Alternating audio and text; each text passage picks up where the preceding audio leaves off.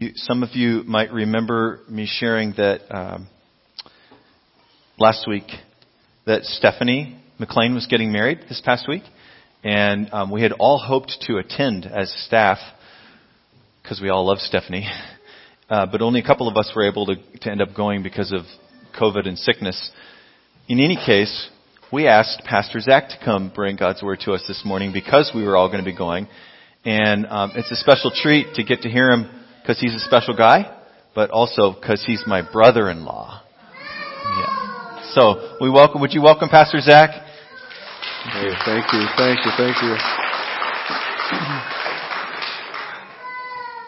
It is a real pleasure to be here today, and um, I just want to confess this right at the beginning. It's one of those mornings where I feel a bit more like a jar of clay than usual. Uh, we've had some cold and that running through our house, and so I appreciate your prayers for me as I bring the word uh, that the Lord will, if not make it clear from my lips, uh, make it clear going into your ears. Uh, that's the real goal anyway. So, say, I wonder if I could just start off by sharing a pet peeve that I have. It feels a little strange doing this right after our country's national holiday of giving thanks and, and sharing gratitude for all the things, uh, the ways that we're blessed, but it also feels really right on the nose when we come to 1 Corinthians chapter 4 and a theme that arises here. So, uh, just one quick caveat before I get to the pet peeve. Pet peeves usually uh, put so the person who's sharing the pet peeve on a pedestal to say, others are not meeting my expectations or my desires. Uh, I just want you to know that as I share this with you, I am definitely not the hero of this story uh, when it comes to my pet peeve, and you'll see why. Here's my pet peeve. Uh, oftentimes when we go to like Christian leadership co- uh, conferences or we read uh, books from uh, Christian leaders, see videos and that, uh, when they're introduced, they're introduced with a long line of credentials. Right? This is Reverend Dr. So and so, and they've written this book and that book, and it's sold 250,000 copies, and they have 400,000 followers on social media. And that really gets under my skin. I get it. I get why we use credentials, why we think in those terms, but I also think, well, this is the church. Doesn't every preacher, really just borrow from the same material? Why is it that we need to, to use these human standards really to validate somebody's message or their ministry? Now there's a positive side to it. I don't want to take that away. You know, when we think about those who have titles, um, it shows that they've really dedicated time and energy uh, in their life to studying more about God's Word. That's a beautiful thing. When you hear about the size of people's churches and, and the number of followers that they have and the number of books that they've sold, that speaks about impact, doesn't it? Those are, those are real people whose lives have been impacted by the message of Jesus Christ. Those are real positives. But just once, I would love to see a big conference have a, a section uh, or a lecture given by just a regular old pastor. And his or her credentials would just be, this pastor has served faithfully in ministry day in and day out with little thanks for 25 years. And so listen to what she has to say. Perk up your ears to hear his message. So let me tell you what the Lord did with this pet peeve of mine. he brought it to the surface right at the beginning of the pandemic. You, like we at East Leonard, when I was pastoring there, we had to do this. We, we made the switch to virtual worship. So we were filming uh, sermon videos on iPhones and posting them to YouTube and and you know, the thing about YouTube, it's a great platform, but they tell you on the back end how many people watch your videos. And for how long they watch your videos. And how long it took before they clicked to go somewhere else. You know, and so I'm looking at these, and I love numbers, I love data, all that. But I didn't love these numbers because what I was seeing is, you know, one week it'd be like 65 people tuned in to East Leonard's YouTube video. Then the next week it was like 45. And boy, by June, and we were down in like the 20s. Those numbers really hurt. And that's where the Lord surfaced for me and then brought to my attention this pet peeve again and, and realized that, that really what was behind my pet peeve and is behind my pet peeve is that I use human standards to validate my ministry. Numbers aren't the problem. But expecting numbers to tell me that God is pleased with what I'm doing or what, what the church is doing, that's the problem. This human standard will never, ever accomplish God's purposes. And when I rely on it, I get myself into trouble. Okay, so here's the connection point. In Corinth, the Christians there were using human standards to validate ministry and the message of important leaders, of apostles. They were using human standards to say whether Paul or Peter or Apollos really had the true and good message that we ought to uh, hold on to. And it got them into loads of trouble. Because here's what happened. Those who felt that their group was the best puffed themselves up. And in order to be puffed up, they had to steal the wind from other people's sails. So that what they ended up doing was disparaging each other, speaking poorly about each other, thinking that they were better than other people. And this was happening inside the church. Can you believe that? Yes, we can believe that because it happens. Now you've already heard about these factions, I'm sure, as you've been walking through the book of 1 Corinthians. But what I want to talk to you about today and show you today from God's Word is that when we use those human standards to validate ourselves or others or ministries, it just gets us into a heap of trouble. And Paul does three very helpful things for the Corinthians in this passage, but also for us. And so we're going to take a look at them. One of the things that he does is he reminds them of what the church is here for, what our purpose is. And we'll see that in verses 1 to 7-ish. He's also going to remind the Corinthians of who they really are, particularly who they were before Christ. That's also in those first eight verses. But the one I think that's going to, um, I think it might be the most interesting for us, but we'll leave that up to the Lord, is in the remaining verses of this passage, what he's going to do is he's going to remind them of what it really means to follow Jesus. They had misplaced uh, their perspective. They had, had seen their role in Jesus' ministry in an unhelpful way. So we're going to take a look at that, and, but before we do, we're going to pray just for a moment, and then we'll uh, open with God's Word, and we'll get right into it. Let's pray. God, this is your Word, and we know, uh, Lord, that your Word is power.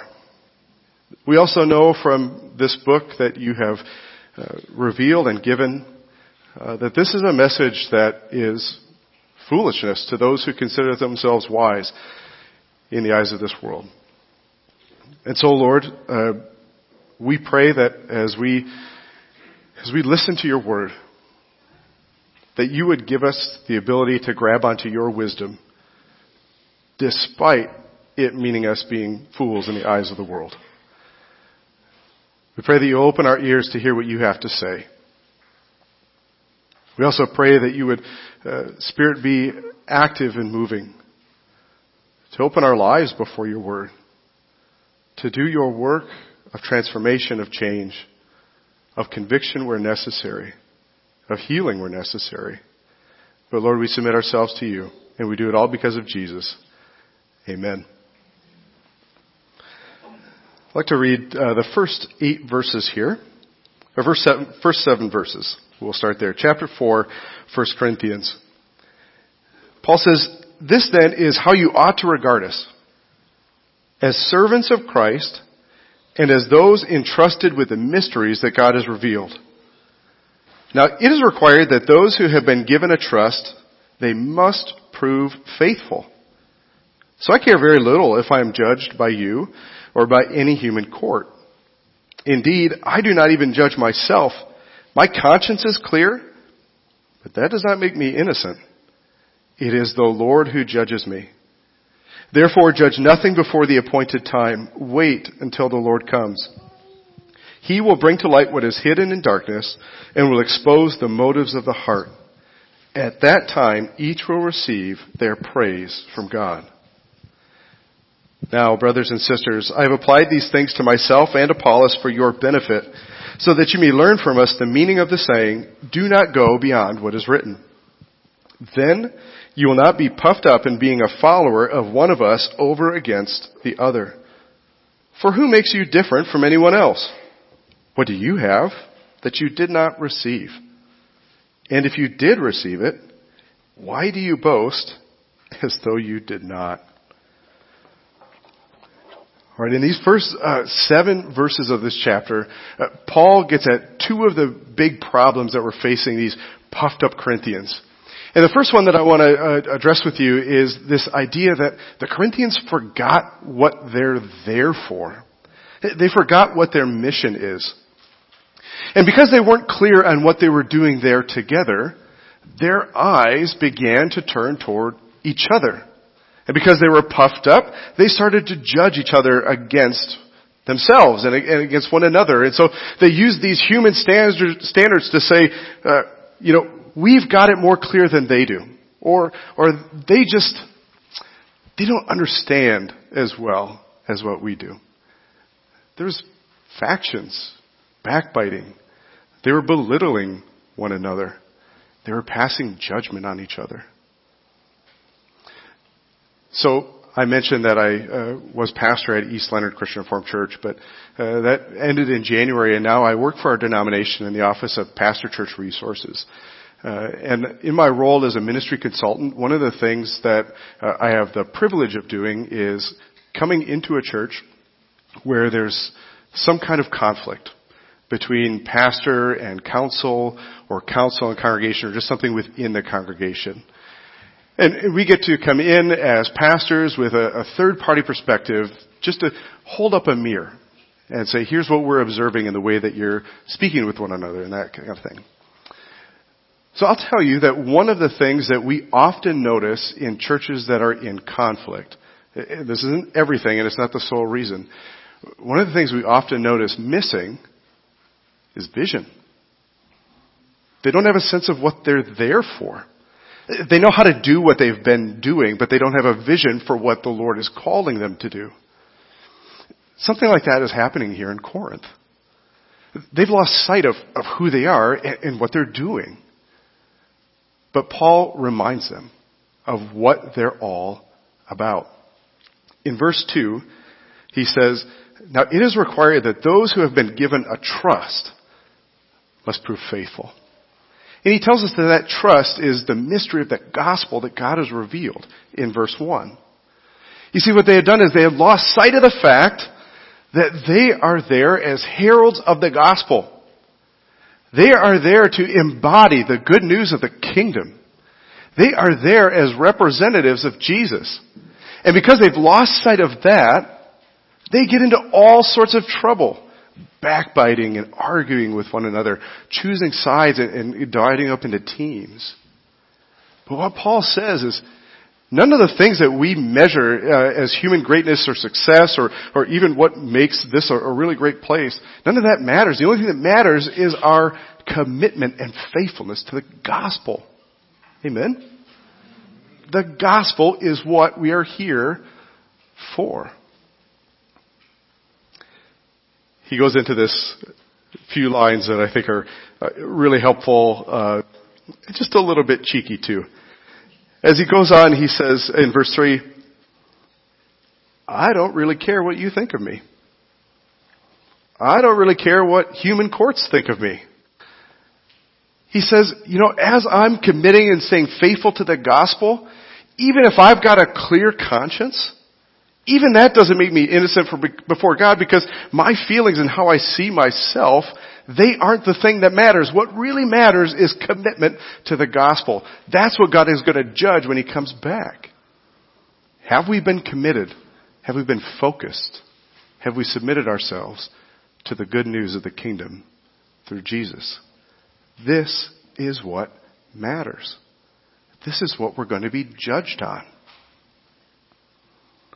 Now, there's a lot of uh, language in here about judgment. And when God comes, He's going to expose the motives of the heart. He's going to bring that into light from the darkness. And so as we hear all this language, uh, judicial language, uh, language you'd hear like in a courtroom, Paul says at the end of verse 5, he says, He'll bring to light what is hidden in darkness and will expose the motives of the heart. And at that time, each person will receive, I'll just tell you, with this language of judgment, exposing, bring out of the darkness into light.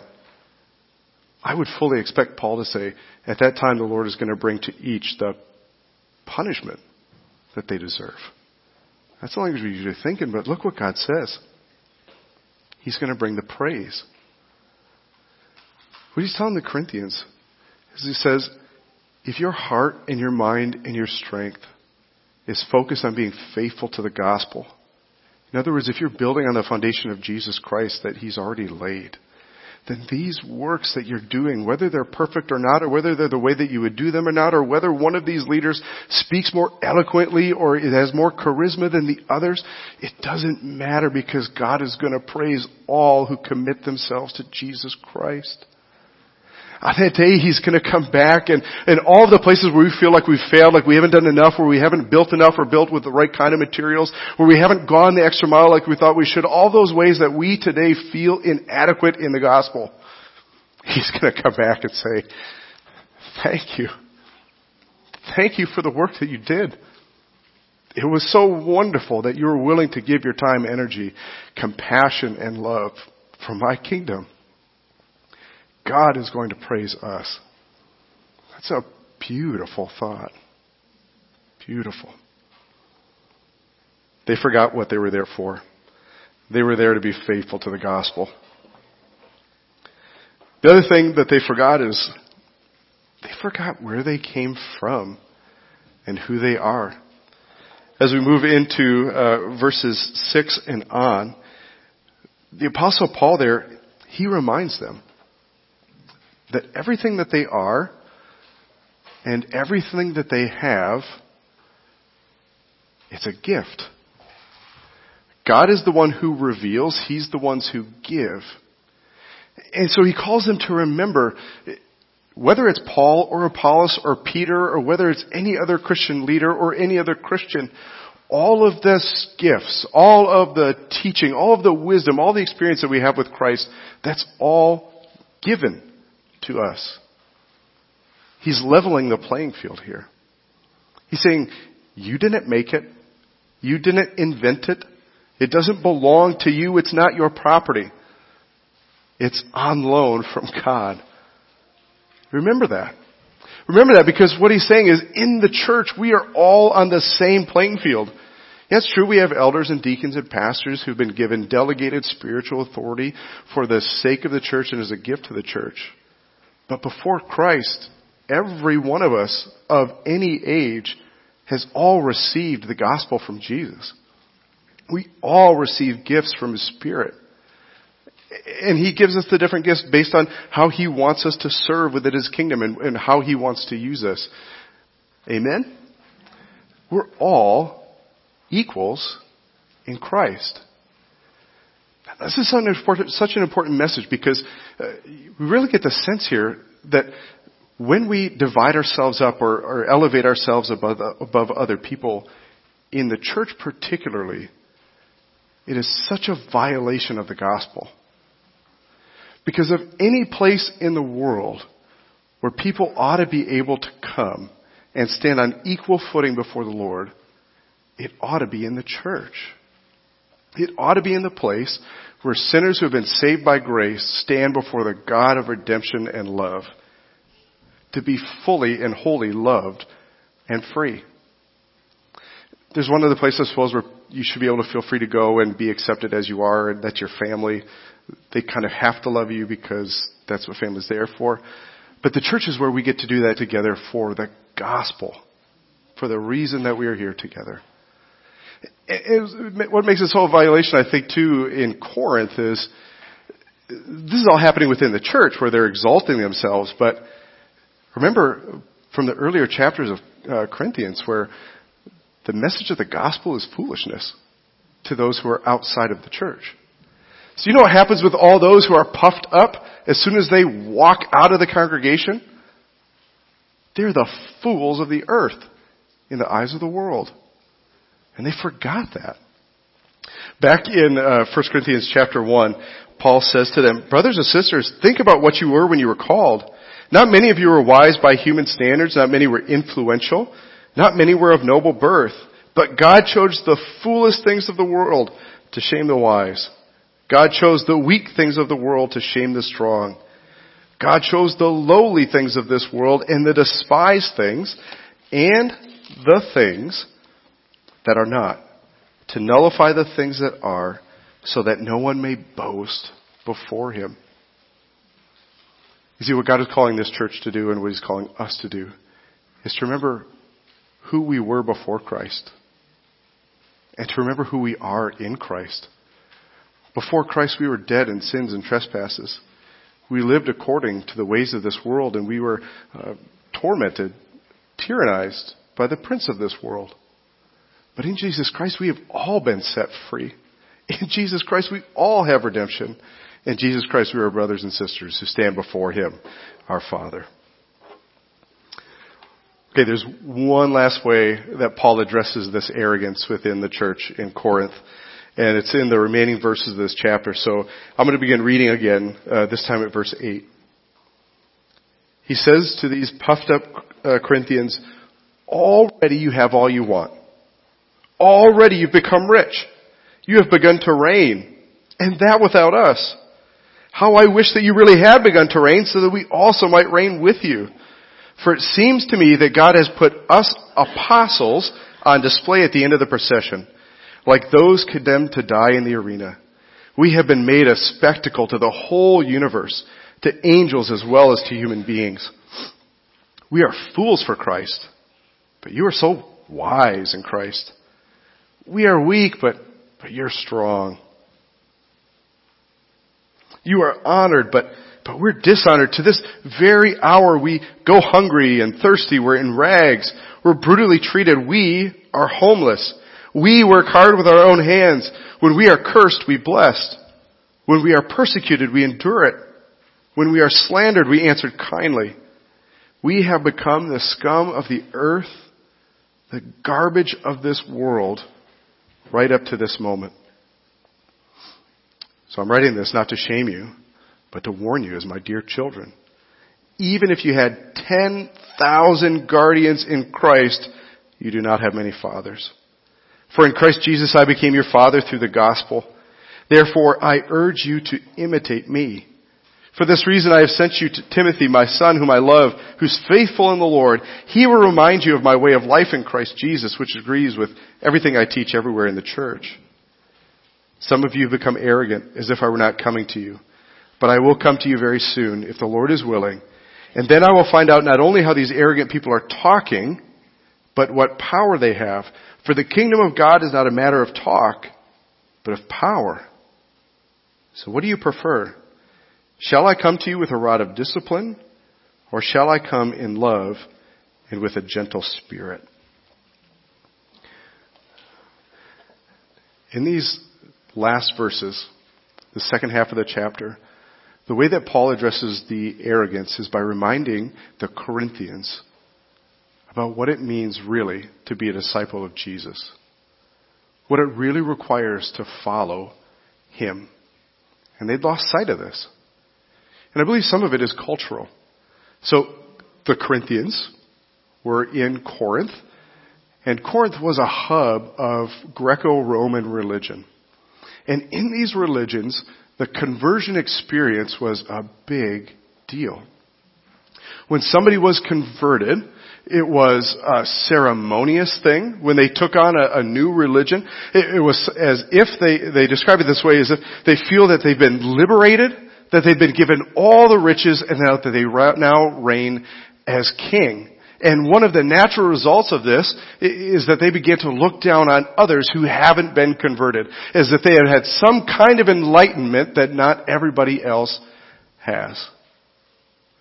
There are a number of false teachers in Corinth as well, philosophers who taught that that when we when we fully have attained wholeness and fullness as human beings, we are as rich as we need to be and we also reign as kings over our domain. We don't need anybody because we are self-sufficient. So some of this is all feeding into this idea that the Corinthians were having here, that they were already full. They had everything they need, Paul said. By the way, he's, he's being very sarcastic in these verses. He's saying, you're full, you have everything you need, you're reigning already as kings. And he's saying it tongue in cheek because really, would the Corinthians be reigning as kings already if the apostles are still being led around like those who are, who are marked off for the Colosseum for the slaughter? Would the, would the apostles still be suffering in such a way if God's kingdom had fully come, if Jesus was really reigning? Would it be the apostles who are still left out of all of that celebration? While they, the Corinthians, somehow attained this glory of Christ before them. What he's saying is no. No. You're acting as if the kingdom of God has already come. And you're forgetting what it means to follow Jesus. Let me put it just another way more simpler way. They wanted to live in the power and glory that Christ brings without experiencing the suffering or the difficulty that following Christ brings. They wanted to reign with Christ without suffering for Christ. They wanted to be seen as powerful and rich without any of the weakness that Christ displayed. So this is where the apostle Paul reminds them of just how important and normal suffering is in the life of a Christian but also how powerful weakness is. In other places, we'll go to a couple passages here in Corinthians, but what he's saying is that if we're truly following Jesus, and we have an understanding of what we're doing, that we're faithful to the gospel, if we remember that we are sinners who are redeemed from sin and brought from death into life, and we're truly following Jesus Christ, we will endure hardship. It'll be difficult. There's suffering involved. But it's in this weakness that we display where God shows His power. That verse at the end, verse 20, the kingdom of God is not about talk, but it's about power. What he's saying is it's, it's not about the image that we project. It's not about uh, us setting ourselves up as those who, who truly are enlightened. It's not about making ourselves look as kingly and as, as full as we can. It's about displaying the weakness of Jesus wherever we can. Because what Paul says is, is that when, when I live as a, jar of clay, when I, when I show that, that I'm weak and that I can't do it on my own, when I come to the end of all the things that I can do, that's where people begin to see that the all surpassing power comes from God and not from me. When we live with weakness, it's there that the Lord speaks to us and says that His grace is sufficient enough for us because His power is made perfect in our weakness. Because the kingdom is not about you and me and it's not about the human standards or values that we may have. The kingdom is about the gospel. It's about a God who redeems people who were slated for death, who deserve death. It's about a God who set slaves and captives free. The gospel is about an already and not yet kingdom. A kingdom where one day we will all be reigning together with Jesus Christ in glory forever and ever and there will be no more suffering, no more pain, no more sickness. But that day's not yet. So right now what that means for us is that we live in weakness so that we can display the power of Jesus Christ.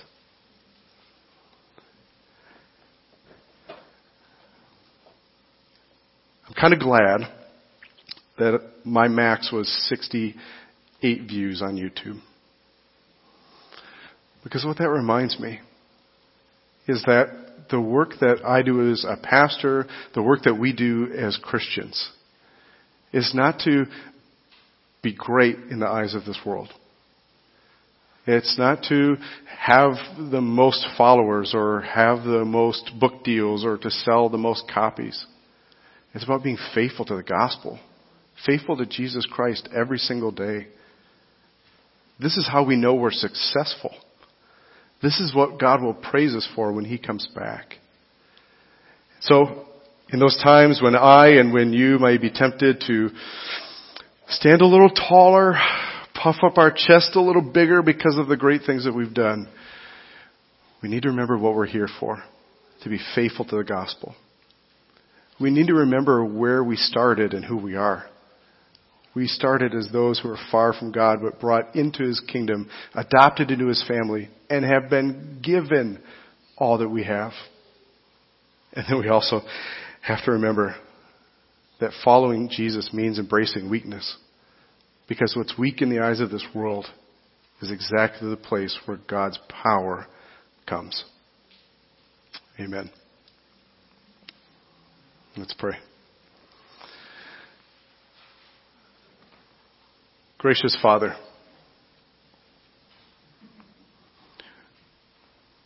we thank you for adopting us into your family. We thank you that we belong to you through Jesus Christ, and we thank you, Lord Jesus, in those times when we discover our own limitations, our own weakness, because it's a place where we get to see your power. And so I pray, Father, for this congregation, for uh, its pastors, for its leaders, for its members, Lord, that you would give them a clear memory of who they were before you and a clear joy of knowing who they are now in you. Lord, I pray that you would fix their desire firmly on being faithful stewards of the gospel of Jesus Christ. That at the beginning and the end of their days and of all their ministries and programs and vision, Lord, that it would be your kingdom, it would be your truth, your word, your power and Father, I pray in those times when they feel weak and when they experience weakness, Lord, that you would turn their eyes to you and that you would answer with your power, that you would answer, uh, Holy Spirit, with your movement, with your activity. God, I pray for this congregation and its pastors. And I pray, Lord, that you will continue to do great gospel things through them in this city. And I prayed in Jesus' name. Amen.